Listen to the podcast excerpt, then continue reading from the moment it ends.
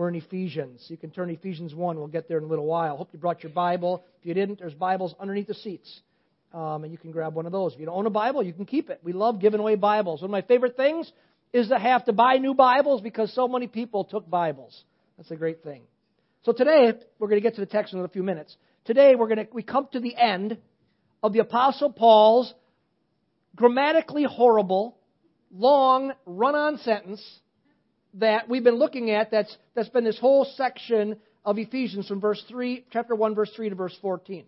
This long run-on sentence where he goes on, the reason he does this run-on sentence, he's trying to describe something, and it's one of those weird things where words really fail to help to make him be able to do it, but he's doing his best to use limited human language to express something beyond human language. He's trying to express and describe the blessings, the spiritual blessings that are uniquely Christian, that are available to us in Christ. And if there's one thing the Lord has pounded into my mind as I've been studying, because remember, you get to hear like thirty minutes on Sunday. I get to spend like ten hours with that couple verses all week long, you know, and it's this idea, and I hadn't thought of it like this, these uniquely Christian blessings, and that so often we look at blessings the same way as the world does and say, well, this means it's uh, it's a Christian blessing. And we basically will say, basically it's health, wealth, you know, fame, whatever.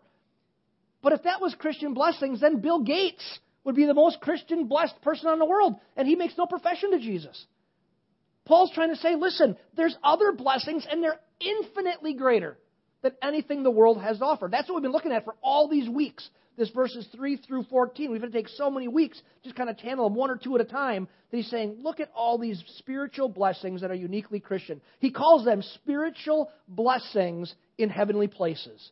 And that's what that's what this whole long run-on sentence has been, been about. So today, we're going to come to the end of that long run-on sentence. And Paul's goal is to help Christians realize how wonderful it is to be in Christ. Because sometimes people have this idea like, oh, if I serve Jesus, I gotta I gotta give this up. Especially, it seems like young men. Well, what am I going to give up? You don't give up anything to come to Jesus. You gain everything. And the Apostle Paul is trying to have this goal here of helping Christians realize how wonderful it is to be in Christ and to help us move past settling for the things that the world calls blessings, which are simply temporary and ultimately unfulfilling. So when you look at your life and you say, oh, and you say, what are my blessings? Ask yourself this. Are you simply naming off something that any person without Jesus can name off? If not, Paul says there's something more than that. Not that those aren't blessings, because God does bless the whole world. He makes it rain on the just and the unjust. He gives us the provision. But he's saying there's blessings way beyond that that God has for his children. And that's what this whole long run-on sentence is about. So today, we're going to look at the last four verses of this, of this sentence and see the last final blessing that Paul says is available to those who are in Christ. So Ephesians chapter one, verses eleven through fourteen is what we're going to look at today. And I'm going to read them out of the out of the New Living Translation again. I know I may be messing you up. Some of you recently have bought new Bibles and said, now, what's that translation you always preach out of? It's always the New American Standard. And for a couple of weeks now, I've been reading out of New Living only because it's just so crystal clear in saying what it's what, what the original text is trying to communicate. So chapter one, starting in verse eleven, says this. It says, furthermore, because we are united with Christ. Now let me just point out something, because it's going to make sense as I go through this. When he says we here, he's talking about Jews and Gentiles united. When he says us, he's talking about Jews alone. And that's going to come clear in the text, but you might not get that unless I point it out. So he's talking, he says, furthermore, because we, Jews and Gentiles, are united with Christ, we have received an inheritance from God. For he chose us, meaning Jews, in advance, and he makes everything work out according to his plan. God's purpose was that we Jews, who were the first to trust in Christ, would bring praise and glory to God. And now you Gentiles have also heard the truth, the good news that God saves you. And when you believed in Christ, he identified you as his own. And some of your texts say he sealed you. Sealed you. He identified you as his own, or sealed you, by giving you the Holy Spirit, whom he promised long ago. The Spirit is God's guarantee that he will give us the inheritance he promised, and that he has purchased us to be his own people. He did this so we would praise and glorify him. And we'll stop right there. The end of this long run-on sentence right there. And in this section, what Paul does is he kind of gives, in this first verses fourteen or eleven to fourteen, he kind of gives a short history lesson. And you can just kind of follow along with the history he's talking about, about Jews and Gentiles. He starts in verse eleven by saying that in Christ, Jews and Gentiles are now united. And that's a carryover from the, the sermon before we looked at, a carryover from this idea of these previous verses where we talked about at the end of the time, end of the age. Remember we talked about that two weeks ago? That all things we brought together under the authority and the unity of Christ. And so he's saying now, Jews and Gentiles, for the first time in Christ, are united because of Jesus. Then he explains in verse twelve how this happened. He says Jews were the first to trust in him, and we can see that from Scripture. We see that the twelve disciples were Jewish follow, Jewish people. They followed Jesus, and the earliest followers of Christ in the New Testament were Jewish people. But then, verse thirteen, he says, but now the Gentiles, what? He says the Gentiles heard the truth. They believed the truth. You know, just hearing the truth is not enough. All kinds of people. You know one of the most, the scariest verses in the whole Bible to me is, from the book of James? It says, the demons in hell believe there's one God and tremble. They heard, they hear the truth. Hearing the truth and knowing the truth does not make a person a believer. But he says here, the Gentiles, they heard the truth. Then they put their trust in the truth, or they believed the truth. And he says, then they were saved. Now it's at this point where Paul gets to this next blessing that is for and available to anybody who is in Christ.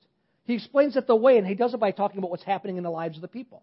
He says that the, the explains that the way the Jewish believers knew that the Gentiles could also be in Christ or be saved was because they received the Holy Spirit into their lives. He says the same Holy Spirit that the Jews received at Pentecost. That was how these Jewish um, these Jewish believers knew that Gentiles were genuinely in Christ. They received the same Holy Spirit. And it's interesting here, the word in the original Greek that it uses to say that they had received the Holy Spirit, and this is very critical here why he said it like this, is the word that for the word seal. And that's why I pointed out that some of your translations say seal.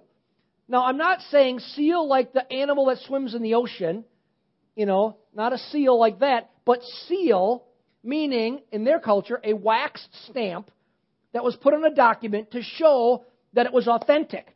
Very much like a seal that we get today from a notary, that when we need something to say it's authentic and official, a notary has to seal it and sign it on a legal document. That's what he's talking about here. Paul says the seal of the Holy Spirit upon Gentiles is God's validation that they are truly his. And it's a validation of his promise that they will share in the same eternal inheritance with, the, with their fellow Jewish believers. That inheritance that is a future promise to be with God, that they're going to be with God forever, and that they're going to be in this in, environment with God without sin, corruption's influence in their lives. So this last blessing that Paul says is available to those who are in Christ, that's uniquely Christian, is the blessing of receiving the sealing of the Holy Spirit. That's what he's talking about. That's the last blessing. Not available to anybody else in the world. It's only available to those of us who are in Christ. Now, church, I don't think it's any coincidence that Paul leaves this one to last. Because this blessing, once grasped, will transform your lives. Have, I think he saved it last. Kind of like this idea, I saved the best for last. I think that's what he's doing here. And I think the Holy Spirit of God is trying to get us to understand this today, because he had a word for us in our worship service today, a prophetic word, saying exactly that, that he wants us to be sealed or filled with the Holy Spirit. So I think God has something for our church. I know he does. So it's something that we really need to understand today. So let's use this remainder time of our time that we have today to talk about the Holy Spirit in our lives. And in particular, how to live a Spirit-filled life. Because that's the context that Paul is using sealing in, in this situation. A, a life sealed and filled, authenticated by the Holy Spirit. That's the blessing that Paul wants for all of us. Okay? So to do this today, because I think there's a lot of misunderstanding about the Holy Spirit. Even in a church that talks about the Holy Spirit a lot, there's a lot of misunderstanding. To do this, I think we need to start with some clarification about being Spirit-filled or Spirit-sealed. Okay? Church, this is where we need to start. We need to realize something, that the Holy Spirit dwells in each child of God. If you are saved, the Spirit of God himself dwells in you. Romans eight tells us that that is the truth. If you don't have the Spirit, it says you can't say you're a child of God. However, and this is what I want us to focus on today, we often do not live in the fullness or the blessing of this life-changing, empowering truth. We don't live like we've been sealed, authenticated, and empowered by the Holy Spirit. And our life, every average day in and day out, theology proves this. Because we pray prayers and we sing songs that tend to be theologically inaccurate. We sing things like, you know, Holy Spirit, come down, or fall on us, or come, I need you. When in reality, the Holy Spirit is already in the life of the child of God. He's always available. Yet the reality is, we often do not live in the fullness of his presence and his influence. We often don't do it. That's what Paul wants us to experience. The authentic presence of the Holy Spirit in our lives. He's saying this is a blessing that's for you that the world cannot receive. And friends, for that to happen, there is something we need to understand here. Something that I've said to you before, maybe a number of times, but I think it is, this, this, I believe the Spirit has shown me, it is the reason that the church of today fails to live in the fullness of the Holy Spirit. It's a misunderstanding at the very core about who the Holy Spirit is and how he operates. For us to get this, we have to understand this one critical thought about the Holy Spirit. The Holy Spirit is a person. He's not a thing. The Holy Spirit is a person. To live in his fullness, we need to learn to yield to the person of the Holy Spirit. But we usually think of the Holy Spirit and relate to the Holy Spirit as if he is a thing. Something that we can have certain amounts of. That fullness, friends, is what we think. Fullness is tied to getting more of the thing that we call the Holy Spirit. Now, I can understand where that kind of thinking comes from. In the Scriptures, in an effort to help us understand the ministry of the Holy Spirit, God, by the Holy Spirit's inspiration, uses symbols and imagery to explain the function of the Holy Spirit.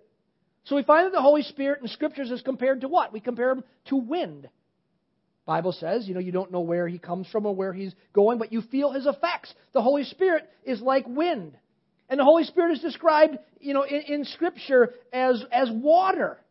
That he's like a river or like rain that brings refreshment and brings life. And the Spirit is revealed in the Scriptures as oil, the anointing oil that sets people apart for ministry. And the Holy Spirit is described in the Scriptures as fire that purifies and burns up what does not belong, leaving holiness and purity. And the Holy Spirit is revealed in the Scriptures as a dove, this gentle and loving and kind presence of God. Friends, all these images aim to explain the function of the Holy Spirit. But if we're not careful, we can misunderstand the Holy Spirit from these symbols, and we can conclude that he's not a he at all, that he is a thing. A thing that you can have a large or a small quantity of. So I can have a little water, or I can have a lot of water. I can have a big fire, or I can have a small fire. I can experience a gentle wind, or I can experience a powerful wind. All these things, large amount or small amount. And we can, we can, we can begin to look at the Holy Spirit as a thing, as a commodity to have in portions. That, and we think this, that to be full of the Holy Spirit, I need to get more of the Holy Spirit. So we sing and we pray, come, Holy Spirit, I need you. I need more of you. Let me tell you something, church. That's impossible. The Holy Spirit is a person. He isn't portioned out. I can't get his arm today and his leg tomorrow and his head the day after. The Holy Spirit is, is a person. I can't get part of him.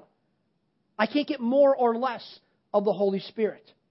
Friends, the Holy Spirit is a person. And spirit fullness isn't tied to getting more of him, but rather him getting more of you. That's what spirit fullness is all about. It's not tied to us getting more of him. It's tied to him who lives inside of us, gaining access to more of me, flowing through every nook and cranny of my life and taking lordship in my life. The Holy Spirit is a person, and spirit fullness, friends, isn't about you getting more. It's about him getting more. You see, at your salvation, the Holy Spirit entered into your life. He came and he, the Bible says this, he regenerated you. That's what the Holy Spirit did. He gave you a new eternal spirit life. As Paul's saying here, he sealed you as his own. He purified you, the Bible says, of your sins, and he made you holy, the Bible says, giving the righteousness of Christ to you, imputing the righteousness, giving the righteousness of Christ to you in your life. The same Holy Spirit that raised Jesus from the dead now dwells in you if you're a child of God. And God's plan for you is for you to live in the fullness of his Spirit. Now, we can clearly see in life, and we can clearly see in Scripture, that oftentimes we don't live in the fullness of the Spirit. Right? Anybody get in an argument this morning? Their spouse, don't raise your hand. Was that a whole lot of love there? Was there patience and kindness, gentleness, self-control? Remember that old saying, when you point a finger, three more point back at you? I'm not, I'm not condemning. I'm just saying, clearly in life and clearly in Scripture, we see that people who are Christians, who are sealed by the Spirit, do not live in the fullness of the Spirit. So the Scripture, because it's true, the Scripture compels us to live Spirit-filled lives. So the Apostle Paul says in Ephesians chapter five, something we're going to look at whenever we get to Ephesians chapter five, which could be a long time for now. Do not, four years from now, do not get drunk with wine. If we spend the next fifty years in Ephesians and it leads us into the fullness of the Spirit, it's all been worth it. And he says there, do not get drunk with wine, for that is dissipation, but be filled. He's drawing a juxtaposition, a contrast, but be filled with the Holy Spirit. He's saying, obviously, he's writing to Ephesians. Who is he writing to? Remember the very first sermon in Ephesians? Remember the audience he's writing to? Christians in Ephesus. He's writing to Christians in Ephesus who are living in a tough place. Don't get drunk with wine, but be filled with the Spirit. He's saying to people who he knows has the Holy Spirit involved in their lives, but you need to be filled with the Holy Spirit. Well, if Paul's encouraging Christians to be filled with the Holy Spirit because they are obviously not, and the Spirit is already in those same people, how in the world can that be possible? Friends, here's the key. It's because we can have the Holy Spirit within us and not be aware of his presence. We can have the Holy Spirit within us and not be yielded to his influence. In essence, we can ignore the Holy Spirit in our lives. You can get up this morning, you can run your entire life all day long and never surrender or listen to or even acknowledge the reality of the Holy Spirit in your life for one minute. We do it day after day, don't we? In essence, we ignore the Holy Spirit. Who's there? We ignore him. If we're not Spirit-controlled and we're not Spirit-led, We're not Spirit-formed, friends, then we're not Spirit-filled. The Holy Spirit, listen, the Holy Spirit resides in the child of God. Yet His influence is proportional to our level of awareness and yielding to Him. That's what Spirit-fullness is all about. Hear what I just said? The Holy Spirit resides in the child of God, yet His influence is proportional to our level of awareness and yielding to Him. Why do you think God sent His first followers, said, don't leave Jerusalem until you're filled with the Spirit? And He said, go to a room, one hundred twenty of them, and just do nothing but wait. Why do you think He did that? Because the Holy Spirit's influence is proportional to the level of awareness and yielding to Him. They were just sitting there saying, we're aware you're, that we need you, and we're waiting for you. That's what was going on, yielding to Him. The more aware we are of His presence, and the more desirous we are for His lordship, the more He will influence and affect us. And that's what Spirit fullness is all about. Spirit fullness is not us having more of the Holy Spirit. It's the Holy Spirit having more of us. It's about our yielding to His presence and yielding to His influence within us. So when we are praying to be filled with the Holy Spirit, what we are really praying for, Paul said to pray for it, to ask for it, be filled. What we're really praying for is for the Spirit to His influence, for His influence to be greater in us than He currently has influence in us. We are yielding more and more to His indwelling presence and willingly and lovingly giving up control of our flesh to Him because of something. See, that scares some of you. Giving up control. You go, I'm not going to give up control to Him. You say you do, but you really don't. Right? Be honest. Pretend you have a mirror here. Look in the mirror. Do I really yield control to the Holy Spirit? You know the answer. Are we yielding more and more to His indwelling presence and willingly and lovingly giving up control of our flesh to Him? You know why you can do that? Because we know that His empowerment and His influence is so much better than anything we can do on our own and anything the world has to offer. Any of the blessings that the world has are nothing. Bill Gates has nothing on you. Spirit fullness is so much better than that, but we but we settle short. We don't ever we don't go after it because we say, but I've not changed for twenty years. I'm the same guy. Well, good for you. You're missing it. I don't want to be the same in next year. I want to be different. I want to be great, more greatly um, overcome by the indwelling presence of the Spirit so that He's flowing out of me. He literally is overtaking me because that's where the joy of the Lord comes in.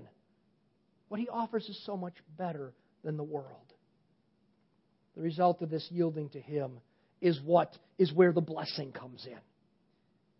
Friends, first that blessing is seen in His nature. Think of this. His nature, His character, becoming our character.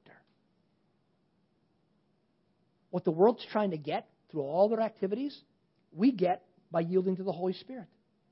Where before we were angry or hateful or nervous or fighting or greedy or scared, now as we yield more and more to Him, praying for His fullness, we're transformed. Longing to be transformed, we begin to become filled with love and joy and peace and patience and kindness and goodness and faithfulness and gentleness and self-control. Could there be anything better on the planet than walking out of this place today and going, I just feel love inside of me? You ever walk up to somebody? You're at church. You know you got to love them. But you don't. You ever feel that way?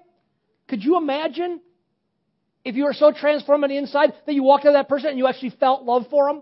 That's the difference. That's spirit fullness. Because Jesus, when he walks up to him, actually loves them. He doesn't fake it. Can you imagine that? That difficult person, you actually feel love for him. That is spirit fullness. Because his indwelling presence, he's inside of you.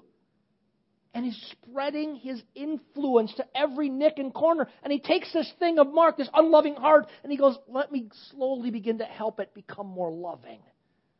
And my heart becomes more loving. And all of a sudden, the person that I really would try to avoid, now I actually say, I love that person. I feel it. I will the best for them. That's spirit fullness. Feeling joy.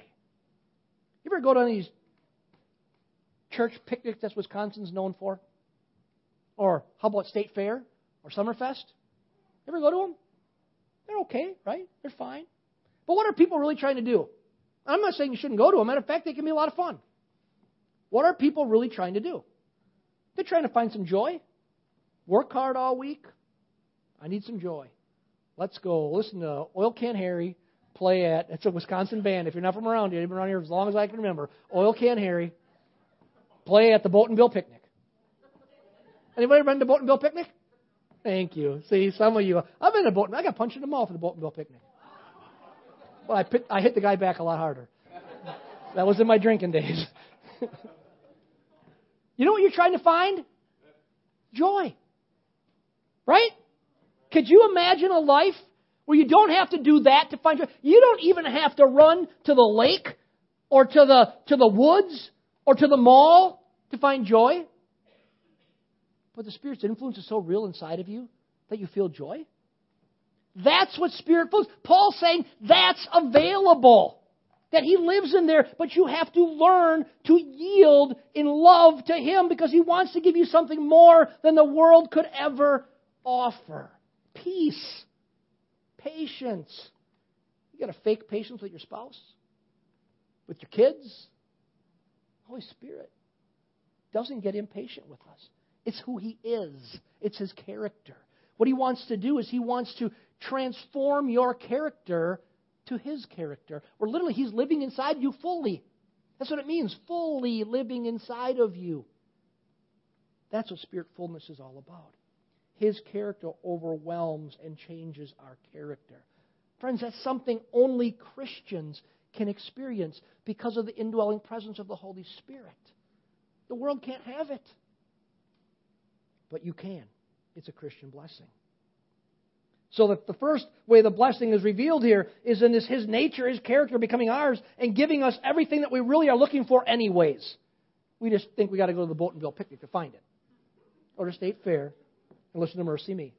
That was great last year, but it didn't, couldn't give me real joy.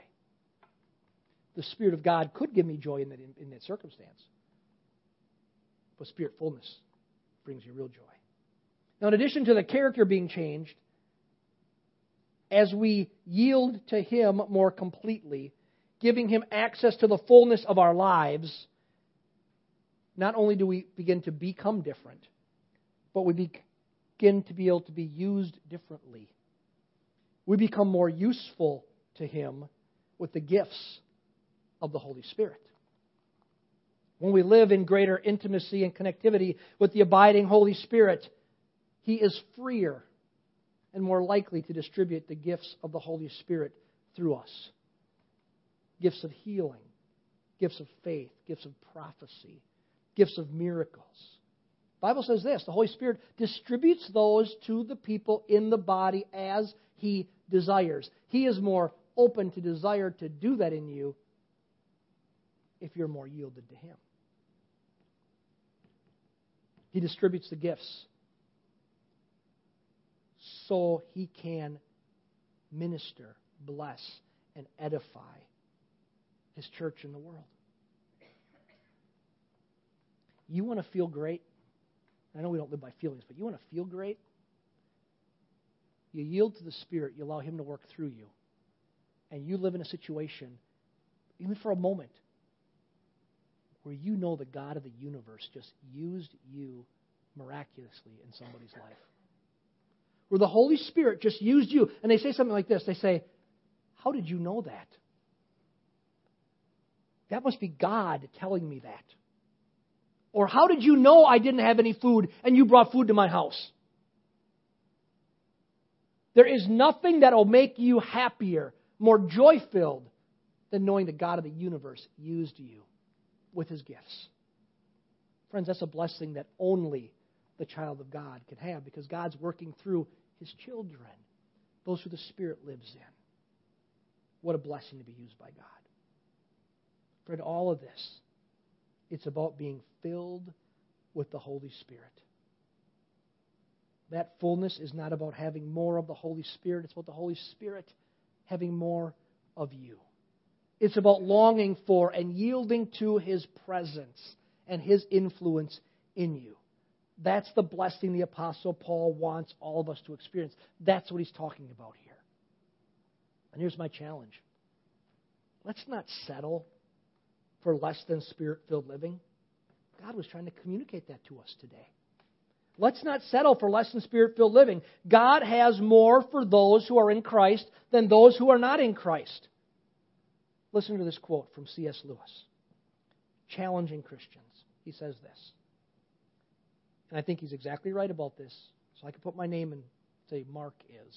But he says, we are half-hearted creatures, fooling about with drink and sex and ambition, when infinite joy is offered to us.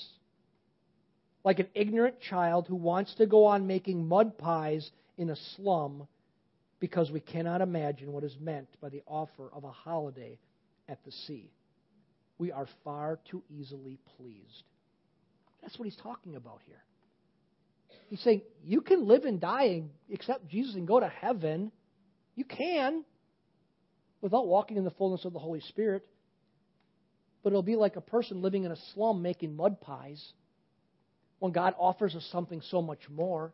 He offers us a holiday at the sea, something infinitely greater, infinitely more joyful than anything you can do in the world. For us as Port View, I just hope that we won't be pleased. We won't be satisfied with what everyone else in the world can have without Jesus. You want to look at your life and you say, oh, I'm so blessed, just say, can anybody else without Jesus have the same, say the same thing about their life the same way? And if not, those are the general blessings of God in the world. And they're good. I'm glad because I like to eat. And food is for all of us. I like to have a house. But my very lost neighbor has a house too. You know, I like to fish, but I stood I stood next to a lady just talking to her yesterday who fishes all the time in Port down there, and you know she uh, she's foul, and I know her for years, and smoking a cigarette, cussing like a sailor, and I'm going, okay, well we could fish side by side if I wanted to fish, but there's something more than all of that. Let's not be pleased and satisfied with what everyone else in the world can have without Jesus. God has more for us if we will ask and seek and knock for the Spirit's fullness, yielding to his influence. So in our daily lives, we must take time. Friends, it doesn't happen by accident. We must take time to be with the Lord, to sit with him. Those, those one hundred twenty in the upper room, they sat there for ten days. You've got to take time to be with the Lord, to sit and be willing to ask for him to broaden his influence within us. And what I find the older I'm getting, because I'm just barely figuring this whole stuff out, is I just got to let some other things go that are not nearly as important that I thought were important, but they're really not. And I need to go after what's really important. To sit and be willing to ask for him to broaden his influence within us. And for each of us to gladly yield to his influence within us. Every morning when I pray through my, my morning um, confession, I call it. In part of it, I'm praying through a section of, of uh, Scripture where it talks about I am hidden with I have died and I'm hidden with Christ in God, and I'm hidden with Christ in God. And I picture in my mind almost this cocoon, and I pray right after that about being seated in heavenly places, and I kind of picture this this I'm in almost like this sphere of Jesus, and I'm sitting in heavenly places with him, And I say this, God, in this, in this safe place, I yield everything to you because I trust you. And you know what? I give it all to you. I'm not going to worry about anything because you're in control of everything. But I say, God, I want to yield to you. I trust you. I really want to yield to you. I say, God, please lead. Please fill every corner of my life because I want to lead. I want to yield to you today. I'm tired of walking on my own. I want to yield to you. Friends, that's what he's asking us to do. I pray that every day, or almost every day. Because I'm saying, I want, you're in here. You're inside of me, but I can ignore you. I want you to spread your influence to fill every nook and cranny of my life. You know, church, maybe you're here today and you are feeling spiritually dry and empty. Matter of fact, you've maybe almost given up on church. You run here, there, every weekend. You're somewhere else because really what you're just trying to do is find joy. It's just a different version of the Boltonville picnic. Honestly, it's all it is. If I just go see this person, if I go see that person. The reality is you're just feeling dry and empty spiritually. God wants you to ask him to flood your life. Maybe again, maybe you, maybe at one time you walked in spirit fullness and you're not anymore. See, the reason Paul said to be filled, ask to be filled with the Spirit, he said, be being filled. It's a continuous verb saying that we leak is what it's saying. We we have fullness, but it goes out. We've got to continue to ask the Spirit to, to control us, to, to fill us with his presence. Maybe you were there at one time. Ask God to flood your life, to fill every part of you with his presence. You can trust him to do that.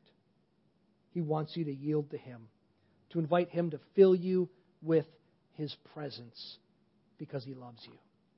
You know what I encourage you? I encourage each person in this place that right here, right now, you say, Holy Spirit, I give myself to you without reservation.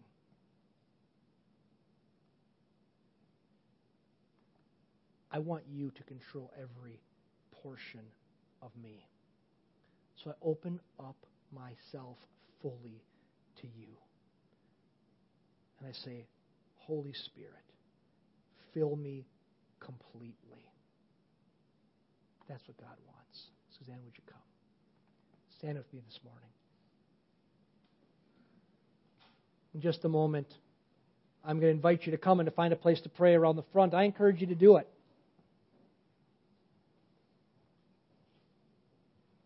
Asking the Lord to fill you completely. There's no room for arrogance here.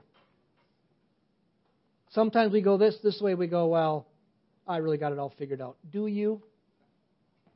Let me ask somebody who lives in the house with you if that's true. I don't want you to ask Suzanne because you'll find out some things that I don't want you to know. Spirit fullness turns into patience and joy and love. Is that the hallmark of your life? God has more for us. Doesn't mean we never make mistakes. We all make mistakes. I encourage you to come and spend some time in prayer with the Lord. And as you're praying, we're just going to pray together. But before I ask you to invite you to come and do that, I just say this one more thing. You may be here today, and you've never given your life to Jesus as your Savior. He loves you. He died on the cross for you. And he wants you simply to respond to his call. If inside of you right now something's going, I need Jesus, friend, the Bible says the only way that can happen is because God himself is pulling you to himself. You know what we do with that? We simply say, okay, God, I'm going to come, and we respond. We say, Jesus, come into my life. We say, Jesus, forgive me of my sins. I want to start brand new, and from this day forward, I want to live with you. It's about as hard as it is. Now it begins a pathway that's going to take you the rest of your life and all of eternity. But it starts with the first step. So you can do that in the quietness of your house. Matter of fact, I want to just pray for our family right now. If that's you, I want you to just pray along with this prayer. I'm just going to pray. You can just in your mind, in your heart, pray along with like this. Say, Dear Jesus, I know that I need you. I'm a mess. And I need your help.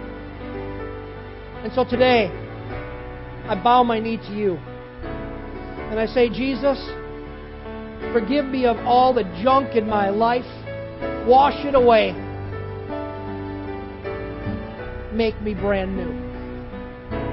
I need you in my life. And so on this day, Lord, I surrender myself to you. And I ask you, God, come into my life. Make me brand new. And I want to walk with you all the days of my life. Thank you, Jesus.